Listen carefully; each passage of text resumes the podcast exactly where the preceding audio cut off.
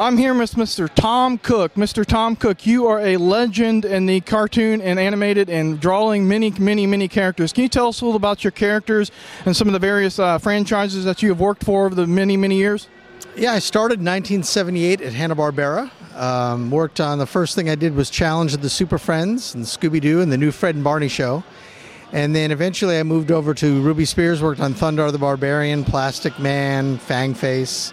And then finally at Filmation, where I worked on He-Man, She-Ra, Blackstar, Bravestar, Ghostbusters. Yeah. What are some of your, the ones you've worked on the most? What are some of the ones you've had the most involvement in? What are some of the particular ones that are dear to your heart of the cartoons you've worked on? Well, He-Man, obviously, because it was such a huge hit. But my all-time favorite was Thundarr the Barbarian. And that's the one that I got to meet Jack Kirby, who was my big hero. He was one of the designers of the show. So, but those are two of the biggest ones I think I've worked on. Now, as you're contributing to Ghostbusters, I know that's such a widely popular show these days. It's the 30th anniversary. What are some of the things you're most? What are the, did you do a lot of the ghosts? Or were you just the main characters, or what was your contributing to that? Well, let me try to clear up. There were two different Ghostbusters. There was the Filmation's Ghostbusters, which was before the Ghostbusters in the movie. So they bought the name Ghostbusters from us to be able to make the movie. But I also worked on Extreme Ghostbusters, which was those characters as well. So the original Ghostbusters was the Filmation one, and it was completely different. There was an ape in it, and it was originally a live-action show. When they did the movie, then they did the series of Slimer, and then they also had the Real Ghostbusters and then Extreme Ghostbusters. So I was actually a director when we were doing Extreme Ghostbusters, so I directed a bunch of episodes of that. As a director, what are some of the things that you've learned in that area different from your artwork? Like, what were some of the episodes that might be memorable, some of the fans from Extreme Ghostbusters? I know it was a really cool show. I used to watch it myself. What are some of the episodes that you directed? Well, I don't really remember the names of the episodes. The only one that I can remember had to do with King of the Hill. The first season of King of the Hill, they sent me the work. It wasn't even on TV yet, so I had no idea what to expect. And I did the episode, if you ever saw, where Bobby gets caught smoking. And it's a bit, everybody remembers that one. And it was in the first season, about the third or fourth episode. And so I directed that one and two or three more, and I just don't remember what they... It's been 30 years, so. Well, this 80s pop culture is so widely popular these days. There's been talks of doing a reboot of a Masters of the Universe He-Man movie. If that were to come into play, what would you like to see them do with that? And if so, if they were to bring you on board, what would you be? What would you like to see with that? Just curious. Well, I would like to see it done more like the Marvel movies, where it's really good rather than kind of campy. And anything they did that was different than the original movie would be great.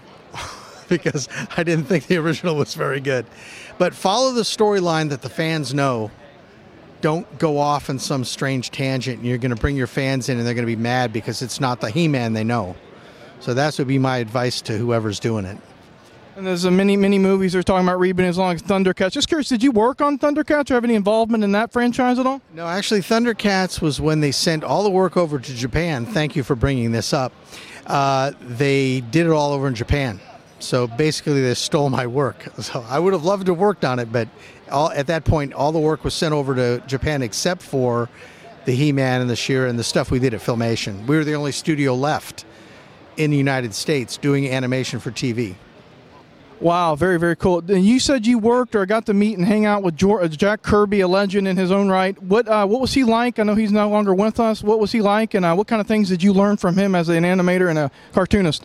Well, he was my big hero growing up. When I got into comic books when I was a little kid, you know, he was the main thing at Marvel.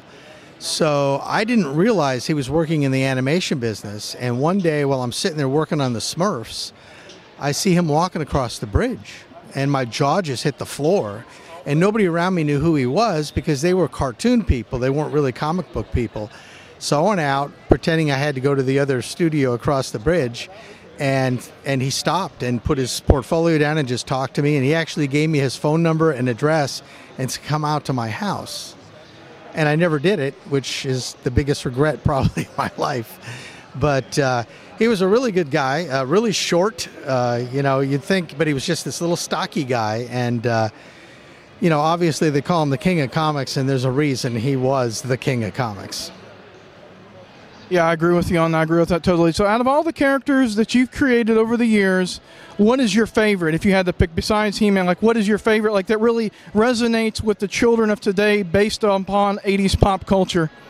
Well, I think the one outside of He-Man and Thundarr would be Scooby-Doo, just because it transcends, I mean, from the 60s to today, everybody loves Scooby-Doo. So that's probably the one that's probably been, the outside of He-Man, the biggest thing I've ever worked on.